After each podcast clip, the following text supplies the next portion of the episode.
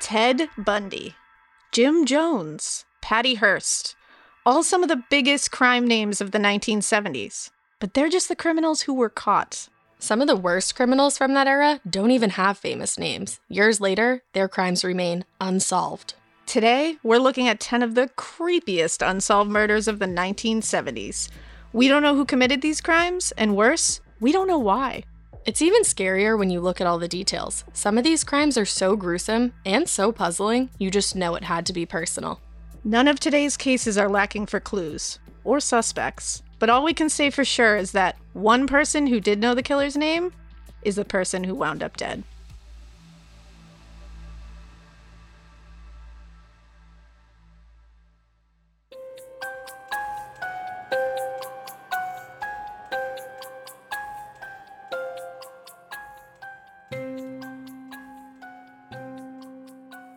Hey, all you weirdos, welcome to the Parcast Original Crime Countdown. I'm Ash. And I'm Elena. Every week, we'll highlight 10 fascinating stories of history's most engaging and unsettling crimes, all picked by the Parcast Research Gods. Today's topic is going to be unsolved murders of the 70s. Ash, you belong in the 70s. I'm so excited for this countdown, you have no idea. yeah, this is your time to shine. This is your decade. Like, I'm barefoot. I forgot my flower crown. I should have brought it. You really but should've. I would have been fully prepared to be a hippie for this. Fully in character. the 70s were awesome. I Hell mean, yeah. There was uh, there was David Bowie. Fleetwood Mac. There was, I mean, Rocky Horror Picture Show. Yup. Uh, all the horror movies of the 70s. All your favorites. All of them. And they all had that like gritty, nasty 70s vibe to them. Mhm. Well, the 70s did have like a crazy amount of insane murders. And people are always like, why did the 70s, why were the 70s the time of crazy murders? Well, nothing like there was no DNA evidence or anything like that. yeah. And I think it was like the early criminal profiling and criminal psychology. Yeah. The term serial killer hadn't even been coined at that point.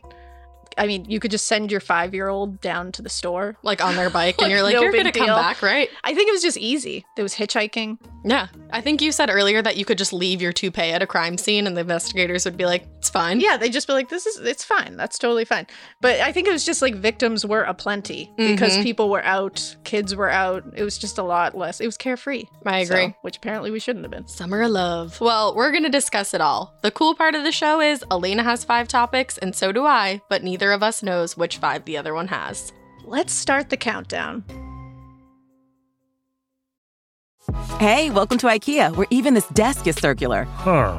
How so? Looks pretty rectangular to me. It's because we're always looking to repair, reuse, and relove our products, like buying back your IKEA items for store credit, or shop our as is section for great deals. You can even order free spare parts. Get on the circular path for a more sustainable future. Still a rectangle. Get started at IKEA-USA.com slash circular. Visit IKEA-USA.com slash circular for as-is information and buyback and resale terms and conditions. Spare parts not available for all products. At Evernorth Health Services, we believe costs shouldn't get in the way of life changing care, and we're doing everything in our power to make it possible. Behavioral health solutions that also keep your projections at their best? It's possible. Pharmacy benefits that benefit your bottom line? It's possible. Complex specialty care that cares about your ROI? It's possible. Because we're already doing it. All while saving businesses billions. That's Wonder made possible. Learn more at evernorth.com/wonder. slash wonder. The NBA playoffs are here, and we all know playoff mode is a thing. Listen to the evidence. Playoff crowds are going wild. Playoff players are lighting up the court. Even your speakers are in playoff mode. Okay, we'll take it down a notch, but just a notch, because this is the turn it up to 11 NBA playoffs. Playoff mode is clearly a thing. The NBA playoffs presented by Google Pixel continue on ABC, ESPN, TNT, and NBA TV. 10, I'll get us started with number 10, the murder of Jeanette DePalma in Springfield Township, New Jersey. Jeanette left her home on August 7th, 1972, and her remains were found atop a cliff six weeks later on September 19th. That's bad. That's a bad Real- outcome. Real bad. Yeah. Well, a lot of rumors flew around the town, mainly that she was killed as part of a ritual sacrifice and that there was a police cover up of the facts involved as well. I feel like whenever like nature is involved in a crime scene, the police are like, must be a ritual sacrifice. They're like, there were leaves here. Yeah. I know it's Satanists. They're like no one hikes. If anybody, if, if this is hiking happening, it's the devil. I mean, I agree. Yeah, but- I mean, yeah. Well, residents do claim that Jeanette's body was surrounded by occult like objects, not just leaves. so, Not leaves. not just like hiking boot prints. Not a cult leaves. No, but Okay. also dead animals. Ooh. So So that's definitely occulty. that's like opposite Snow White. Yeah, it's a very different picture Yeah, there. yeah. Prince Charming's just not coming. No. Well, according to Jeanette's close friends, she was a religious girl, but not necessarily by choice. Ooh. So her parents kind of like supposedly forced her to go to church, which like Hmm, I feel like every kid was. I was literally just gonna say that. Oh, and I forgot to mention, her body was found on top of a pentagram. oh, So that was also very culty. that's pretty culty to me. Well, no arrests were ever made for this Ooh. case. That's no good. That's probably why it's unsolved. I mean, yeah, that, Yeah. that could add to it. but in the late 1990s, Weird New Jersey revived interest in this cold case. They reported alleged incompetence by the Springfield Police Department. The 70s were kind of known for that. Yeah, I feel like 100%. It was kind of like the tagline of the 70s. alleged incompetence, the 70s. Woo. As recent as 2019, a Union County judge rejected a DNA request to test the clothes of Jeanette. Why? Like, why would you not want to catch the killer? I it- was the judge just like, eh, why would we want to close this? Why would we solve a cold Why case? solve a case? That's weird. it doesn't make any sense. Science, am I right? That's weird. Right? It did prompt retired private investigator Ed Salzano to file a lawsuit to test the clothes. Good. Get it done. Well, hopefully it gets done, but Let's like make I it a said, solved case. let's do it. 9. At number nine is the death of New York party gal turned Hollywood actress Krista Helm. Krista was stabbed and bludgeoned outside of her agent's home in West Hollywood on February 12th, 1977. Uh oh. She had a child. Oh, that's Yeah. sad. She was a mother and she had left her child with a good friend because she was going off to, you know, pursue her dreams of becoming a Hollywood actress. Well, there you go. Yeah, there you she- have it. She wanted to better her life and her child's life, so she was like, stay right here. I'm going to go get it done. That's gonna make this even sadder. Thank It is. you for that. I know. We just started off by kicking you right in the gut. Stuart Duncan was one of the first wealthy New York patron of the arts she met who opened doors for her, and she was named Bachelorette of the Month by Cosmopolitan. Ooh, okay, that's an honor. No big deal. NBD. Now, she was known for her romances with high profile men, and it was also alleged that she kept a sex diary complete with a rating system, to which I say, get it, girl. I mean, I'm here for that. Yeah. You got you got to keep track of that shit. You don't want to make the same mistake twice. Yeah, you can't go in thinking like that was a ten, right? No, Yeah. that was a two. That was you have it barely a marked down two. right here. Good for you. Now, initially, detectives thought that Krista's murder might have been connected to Sal Mineo, who was an actor who co-starred with none other than James Dean in Rebel Without a Cause. Ooh. He had been beaten to death a year earlier. Oh, that's strange. Yeah, a lot of strange occurrences. Yeah. Now, according to Krista's then roommate, Tony Sirico, who played Polly Walnuts on The Sopranos, Polly walnuts. that's great. I Like, That's can't. a great name. Took some tapes out of Krista's room when he was sent to watch over the roommate for a few days after she was, you know, just to make sure she was okay after Krista's murder. right. The diary and the tapes, gone. So Polly walnuts took them. Polly Walnuts, I don't know. Mr. Walnuts, show me the tape. Polly Walnuts is involved in some way. That's all Yeah. I'm saying. That's dirty. It is dirty.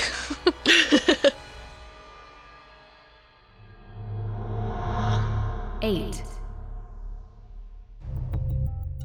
Well, number eight on our list of unsolved murders of the 1970s is Bob Crane, an actor known for his role in the television show Hogan's Heroes.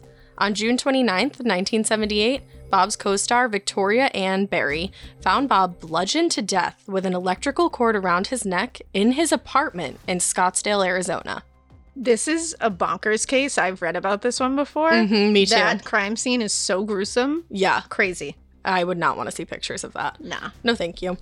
there was no forced entry into the apartment, which started the mystery because that's weird in and of itself. Yeah, because you're like, okay, they either know the person or they left their door unlocked. which is no good either way. No. Well, Bob had a reputation for his amateur pornography collection. Okay. Okay. All right. His obsession with sex is what might have killed him, as he was doing a different sort of on camera work behind closed doors. Spicy. Spicy, so hot. So spicy. The fact that he started showing nude photos of women he had slept with got him into trouble on the set of Disney Studios. Woof. Probably not the best place Woof. to show nude pictures of anybody. No, Not at all. don't do that. The executives found out that he was doing this, and it got into publications like the National Enquirer.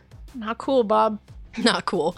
His love for erotica films led to a friendship with John Henry Carpenter, a sales manager for Sony. John had flown out to visit Bob in Scottsdale that week, and they allegedly had an argument. Sounds shady. Arguments lead to murder sometimes. Yeah, That's it all I'm do- saying. I'm just sometimes it happens. I'm not saying a correlation. I'm just saying it happens. it's there, you That's all know? I'm saying. You just never know. Well, police suspected John and they searched his rental car. They found blood that matched the type of Bob, but DNA testing was inconclusive and he was acquitted. seven, At number seven this week, The Lady of the Dunes. On July 26, 1974, a woman's body was found in the Race Point Dunes in Provincetown, Massachusetts. She was nearly decapitated, and her hands were amputated, possibly to prevent identification. I keep getting the Massachusetts ones, and I love it. I know, you really do. like, thank you, Parcast Research Gods. they know where it's at. I'm gonna leave them a Boston cream pie on their altar again and see if I get another Massachusetts. So one. that's how you've been getting them. I just let out my secret. I'm sorry.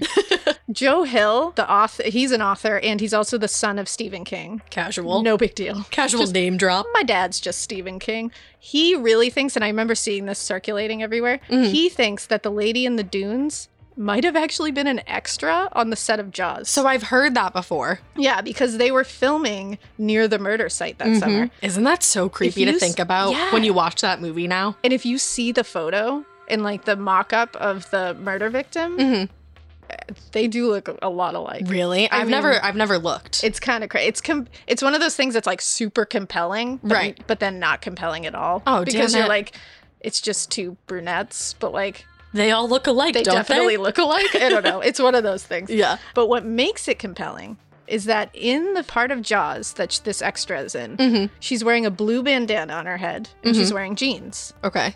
Well, they found a blue bandana and jeans with the body. Did they really? Yeah. So that makes it a little more compelling. I mean, I'm willing to think that the spawn of Stephen King might be onto something. I think he'd be knowing. Just saying, I think he'd be knowing.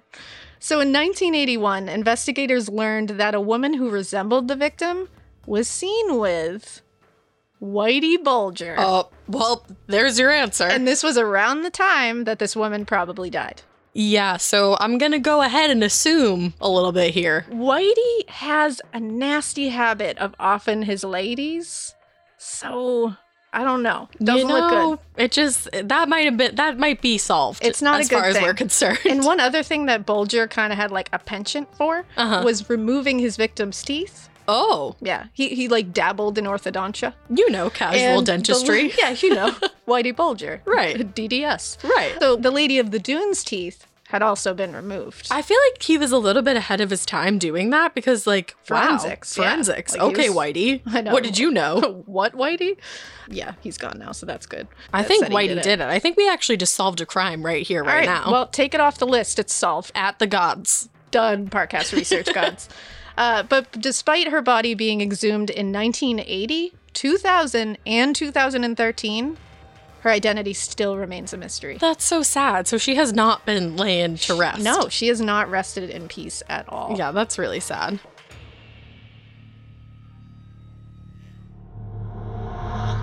six, Also on our list of unsolved murders of the 1970s, at number six is the Easy Street murders. Hmm. Suzanne Armstrong and Susan Bartlett were stabbed to death on January 10th, 1977, in their home on Easy Street, which was in a suburb of Melbourne, Australia. Better name would perhaps be Difficult Street? Difficult Street would definitely be a lot better. Maybe Nightmare Street? Nightmare on Elm Street? Yeah, not, e, Nightmare. not Easy Street. yeah, definitely not. They should rename that street. They should. Well, there's a lot of sad parts about this, but this, this whole thing's sad. This whole thing's pretty sad. One of the saddest parts is that Suzanne's 16 month old son was in the home oh. when this all happened. This all went down while her baby was inside. No, that bums me out whenever that happens. I mean, it bu- murder bums me out. It's Murder a bummer. is a bummer. But whenever there's like a child that was there for it, especially 16 month olds, they're Yeah, aware. right. You, you know what's going on. You might not remember the details, but but that's going to be traumatizing that's later. going to do something later. Luckily, the baby was unharmed. Oh, thank goodness. God, right? Yeah. Well, Armstrong was sexually assaulted and stabbed. Ooh. Bartlett heard all of this going on. Like, she's hearing her friend get attacked, and she's probably like, What the hell? So she goes out to help her friend, and she ends up getting stabbed after she goes to help her. What a good friend. I know, right? Getting stabbed for your friend.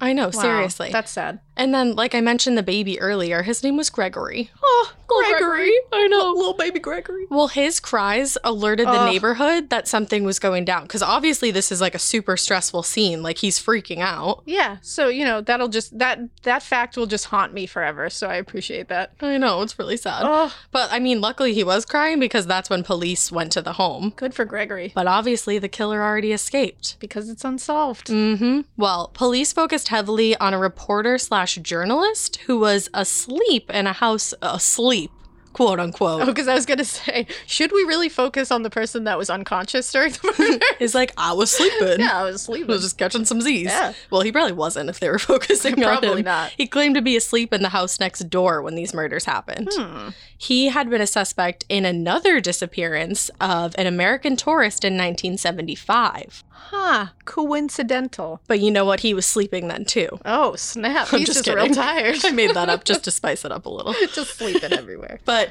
he was cleared of that crime, maybe because he was sleeping. I don't really know. Yeah. No, just kidding. It was DNA testing. Oh, good old DNA. It finally came around. We love DNA. The director of public prosecutions will also consider granting an indemnity from prosecution for anyone who can help solve this case. Ooh, snap! Yeah, so hopefully it gets solved. I'm hoping that sounds pretty good. It does.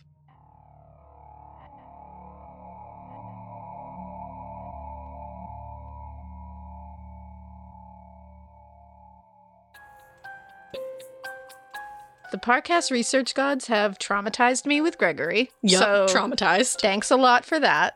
Thank you. This is pretty intense so far. It's intense because we also solved a crime, if you remember. Oh, we did. Like, but we're just doing a casual recording here and we just saw we did police work. We have five more. We might solve some more crimes here. Let's get it. I'm ready for it. Let's solve another crime. Let's do this.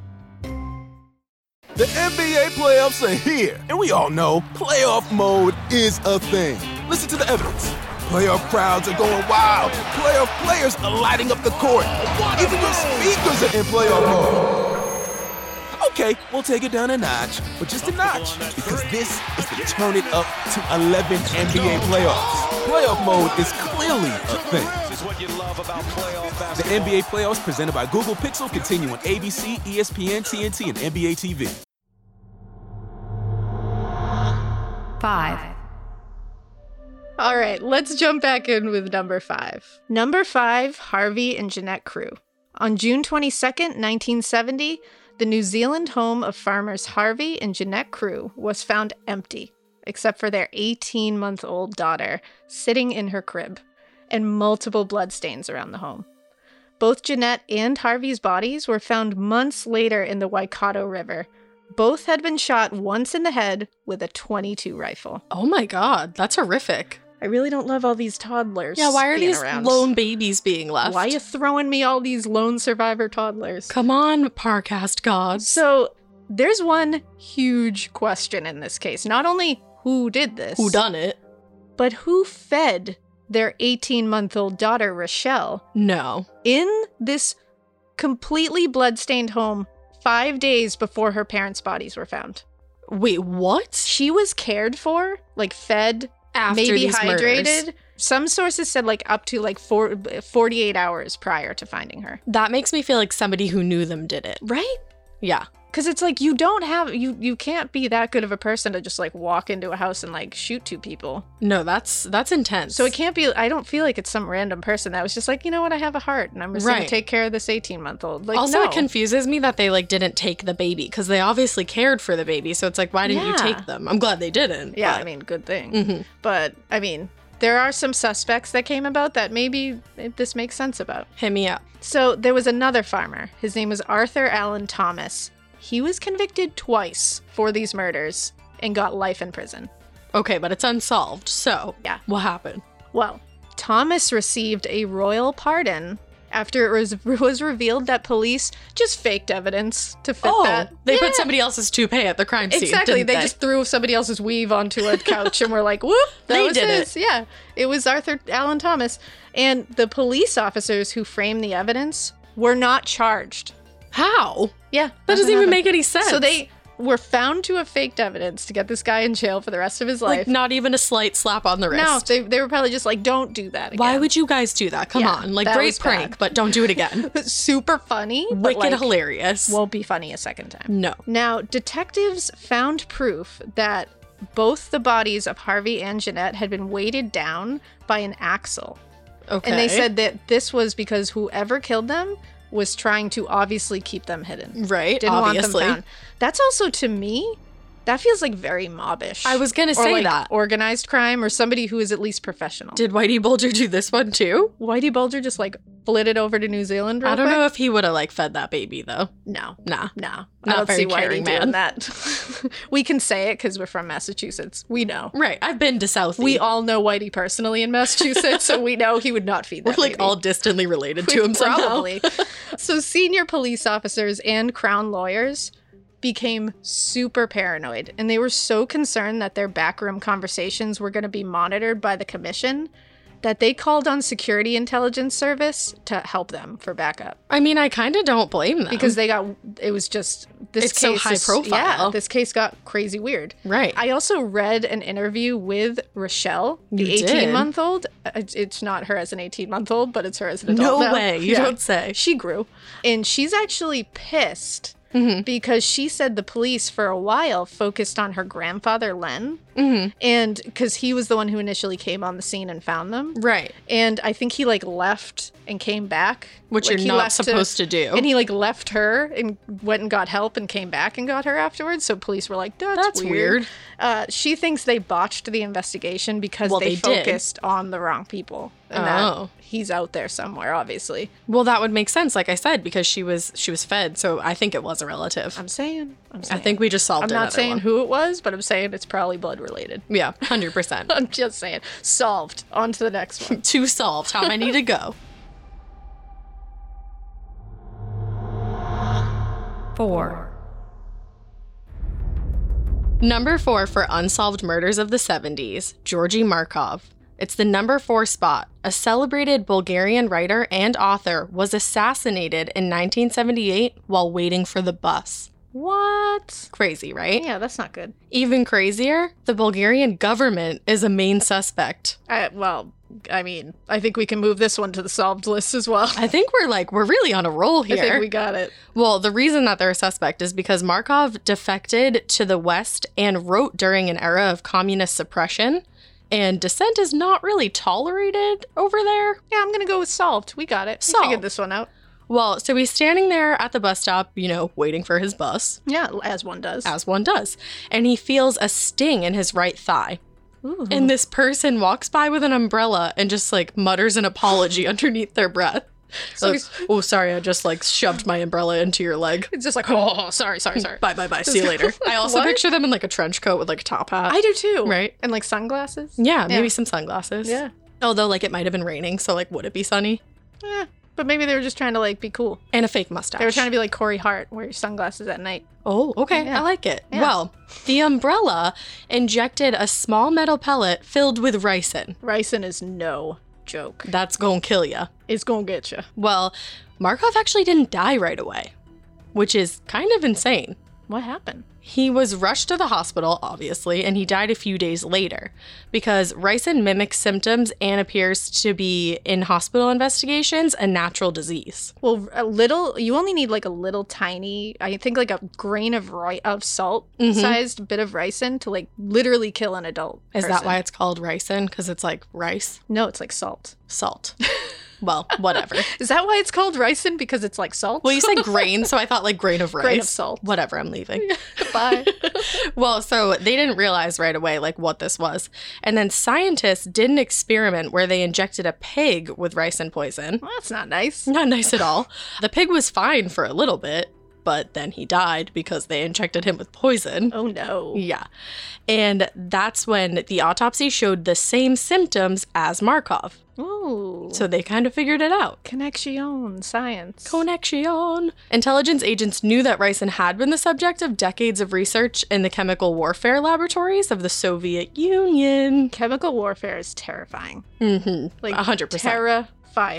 Like, I'm not interested. I'm not about that. Real life. busy that Yeah, day. I don't want to do that. So, multiple journalistic investigations incriminated a Bulgarian foreign agent. Are you ready for his name? Oh, I'm ready. It's a pub. It used to be a pub around here. Oh, Piccadilly. Piccadilly. Do you remember the Piccadilly pub? I do. That's adorable. well, not this guy. Piccadilly didn't do it. Well, he denied the charges, so I guess he Yeah. didn't. He's like, my name's Piccadilly. He's like, I own a pub over in the South Shore, so Yeah. I'm busy. Get me out of this whole mess. I'm frying up some fries today. No, your name's Piccadilly. You don't do stuff like that. Well, that's why it's on the unsolved list. Ooh.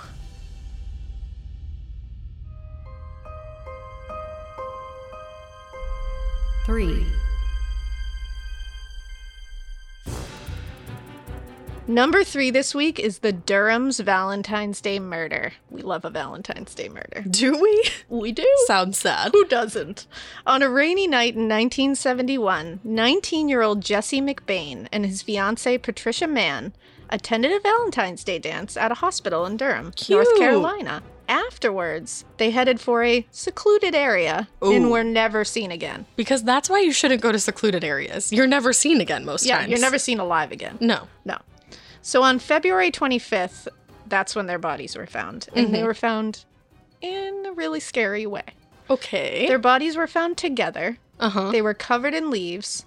They were miles from where they had parked their car. Uh huh. Now, their hands were tied behind their backs with super thick ropes, and then those they were tied to a tree.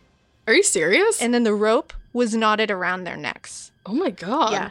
And this is what it's this is like gruesome. I So mean, yeah. there was evidence of torture here because there was strangle marks on their necks and it looked like investigators said it looked like the rope had been tightened and then Mm-hmm. loosened several times so they had probably like choked them out then Right. would release them tighten it loosen it tighten it loosen it Is that just like to- a garage or is that different? no, that's a little different. Okay. But it's just torture, just Right. straight up torture. There were also deep marks in the mud where they Mhm. said that their like legs and feet were thrashing around during the torture. And they so Oh. they could tell that it was just a long Can you imagine Terrible having to process. investigate this scene and like know that? that would be rough. No thanks. This was a rough one. A prominent suspect was a doctor at a nearby hospital, and this doctor repeatedly refused to cooperate with authorities. Now, he's still a person of interest and still alive. Are you serious? Yeah, they have not. He is still a person of interest today. And not only that, his DNA has been requested and he refused. Can't they get like a search warrant for He's it guilty. or something? They probably don't have enough evidence. if you refuse to give over your DNA, you're 100% guilty. but they can't even they can't go on it, unfortunately. I know, They I'm can't be like, pissed. you refuse, give me it. They should. But he's guilty. I would write that into law.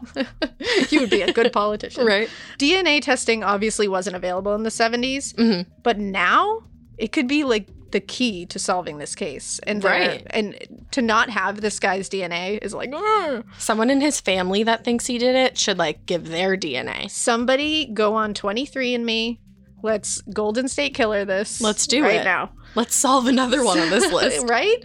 So the location of their alleged abduction and then where the bodies were brought to meant that multiple police departments were involved in this. Mhm. And unfortunately, during the time of the murder, they didn't really share information with each other. I think we've seen this in other murders Mhm. that police seem to be very hesitant to share murder You would think jurisdictions. that they would want to to solve the murder, but it's like a pride thing. And you know what? It's like police in the 70s, especially, it was like, mm-hmm. what, what are we going to do? They were like, Like, me it's and just- my handlebar mustache guys are going to Yeah. solve this. You guys can't. Yeah, you guys take your full beards and we'll take our handlebar mustaches and we're going to win. So get out of here. So get it's a turf outta war. here.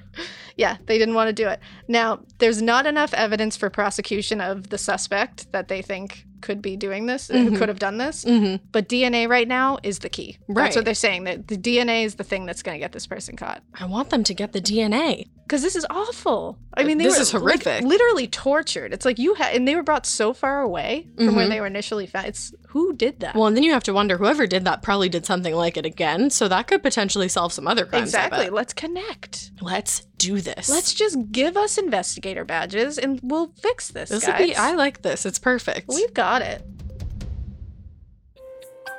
We're on to the top two. the final two. The final two. I know what number two is, obviously, but I don't know what number one is. And I don't know what number two is. Oh my god. This do you is want me to bonkers. tell you? I do, but I'm a little scared because it's already been pretty crazy. It's been bleak. All right, Parcast Research Gods, what you got? It's about to get bleaker.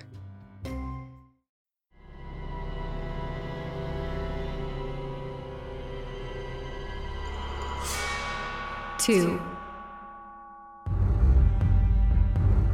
Number two, the Burger Chef Murders. Uh oh. During closing time on November 17th, 1978, four employees of a Burger Chef restaurant in Speedway, Indiana went missing. That's a bad shift. A, a real rough shift, one might say. Mm-hmm. Well, the bodies were found two days later and over 20 miles away.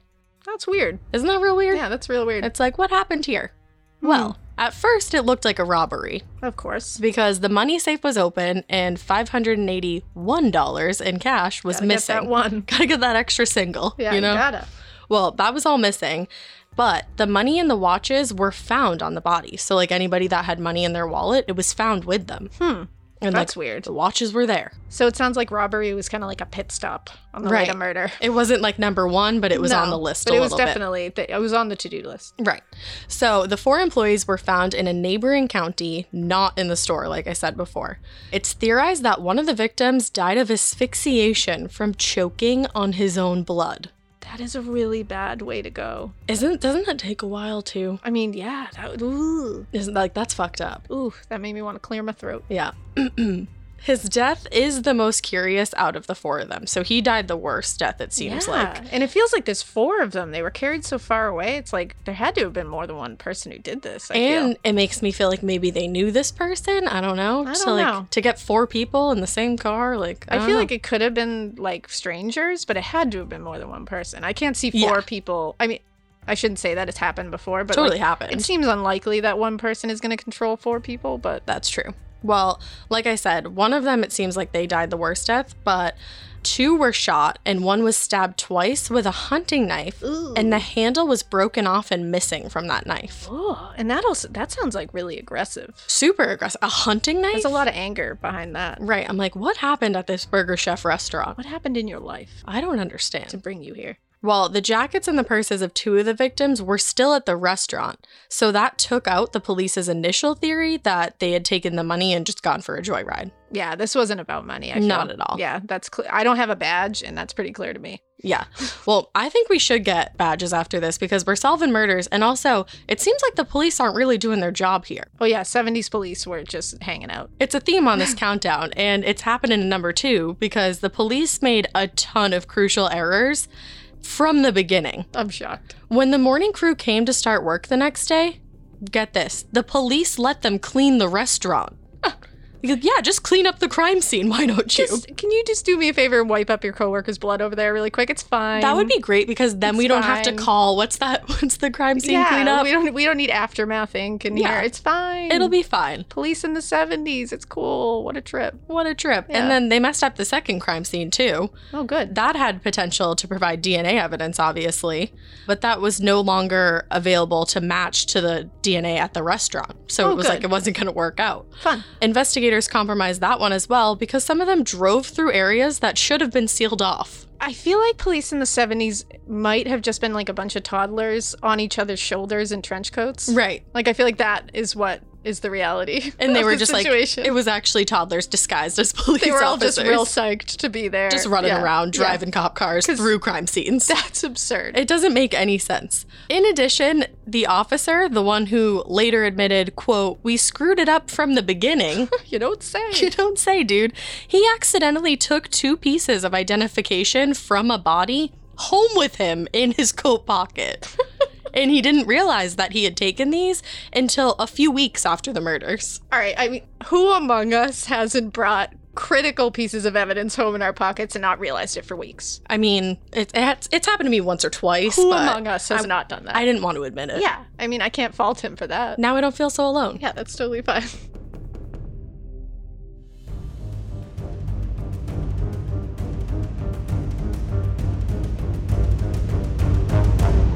one, And that brings us to the craziest one on the list the LaSalle Street murders.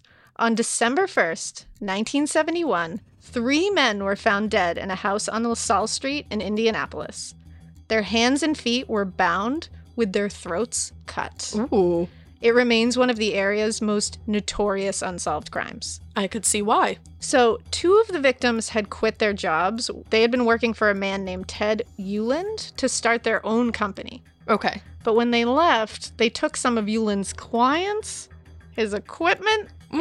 and some money. That's never a good idea. yeah, it wasn't one of those like super, super just like. Wasn't a clean break. There was no handshake at the end, no. Mm-mm. Euland had taken out a $150,000 life insurance policy on the men. Oh, casual. So immediately investigators were like, You, look done like it. a prime suspect. Yeah, I don't know. you did it. I always say life insurance policies will just always get you. I'm the never spotlight. taking one out. Yeah, it's just like when you do that and then somebody dies, it's like, well, I'm Like- going away forever. Sorry to my significant other, but like you just better save up while I'm alive. You just 'cause better be good. Bye.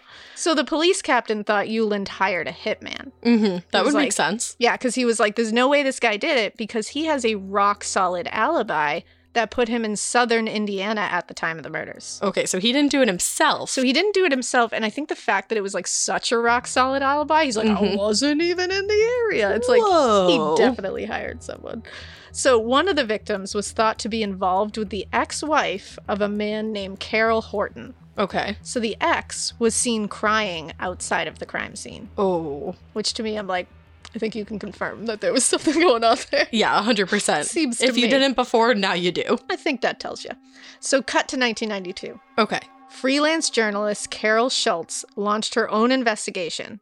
So she befriended Carol Horton. Carol and Carol are biffs. So she's doing this because Carol thinks that this was a jealous rage, that this was a murder Mm-hmm. purely from passion, Mhm. totally killed out of jealous rage. So she's trying to find out the truth. So she's going in there basically undercover. She's being a fake friend. She's being a fake friend, but like for a good reason. Exactly. Yeah. So Schultz worked with a police detective to go after Horton. Mm-hmm. Horton ended up being indicted and spent about a month in jail in 1996. This was 25 years after the murders. That's a long time. And also the year you were born. I mean, there heyo. was some crazy stuff going on. there. Oh. Year of the Ash. Year of the Ash.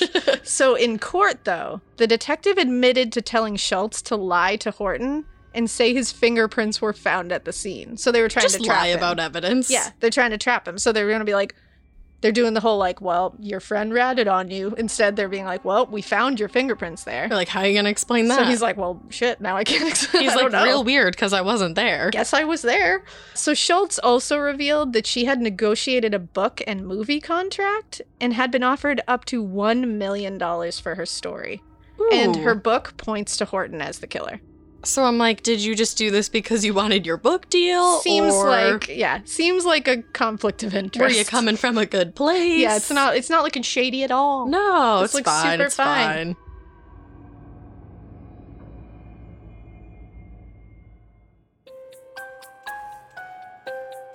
And that's number 1 on our list of craziest unsolved crimes of the 1970s. That was a great countdown. That was bonkers. Bonkers. That was, and you know what? I think number one was a pretty good number one. I think it was. I think that I'm just going to say. I agree with it. Yeah, I think that was pretty good. All those Boston cream pies did you well, sis. They did, but what? you know how I always say I want to like You want to one up the I gods? just I want to it's gonna get you struck down. I know it is, but I'll keep giving the pies, so it's fine. So I think one thing one crime might have been left off here. What crime? There was a whole crime spree in 1971, beginning in 1971, called Okay. the Freeway Phantom Murders. Oh, I think I've heard of this a little. It was six black girls, ages 10 to 18, and they were found murdered and discarded along highways in DC. Okay, that definitely could have made number one, Well, perhaps. And they were all snatched right off the street. Mhm. And many of them were sexually assaulted. Some of them were washed clean. Oh, that always Their- creeps me yeah, out their- real bad. Their clothing were changed. Like it, it was just really weird. and It's that's still unsolved. still unsolved. Uh huh. And the names of those victims were Carol Spinks, who was 10 years old, Darlenia Johnson, who was 16 years old, Brenda Faye Crockett, who was 10 years Oh old, my god. Mm. Nenomotia Yates, 12 years old, Brenda Woodard, 18 years old, hmm and Diane Williams, 17 years old. So they And were that's still all unsolved. super young. Yeah, and they have no leads on that one. We need to look into that. so just saying. we solved many cases here. Let's solve that One, one. of the ones we solved, we'll just bump that into the spot. Boom. wow. This was crazy though. Intense. Well, as always, thanks for listening. We'll be back next week with another great episode. You can find all episodes of Crime Countdown and all other Parcast originals for free on Spotify. Spotify has all your favorite music and podcasts all in one place. They're making it easier to listen to whatever you want to hear for free on your phone, computer, or smart speaker. And if you like this show, follow at Parcast on Facebook and Instagram and at Parcast Network on Twitter. And you know what? If you like us, you can follow our podcast, Morbid Podcast, on Instagram at Morbid Podcast or on Twitter at A Morbid Podcast. Crime Countdown was created by Max Cutler and is a Parcast Studios original. It is executive produced by Max Cutler, sound design by Kristen Acevedo, produced by John Cohen, Jonathan Ratliff, and Kristen Acevedo. Crime Countdown stars Ash Kelly and Elena Urquhart.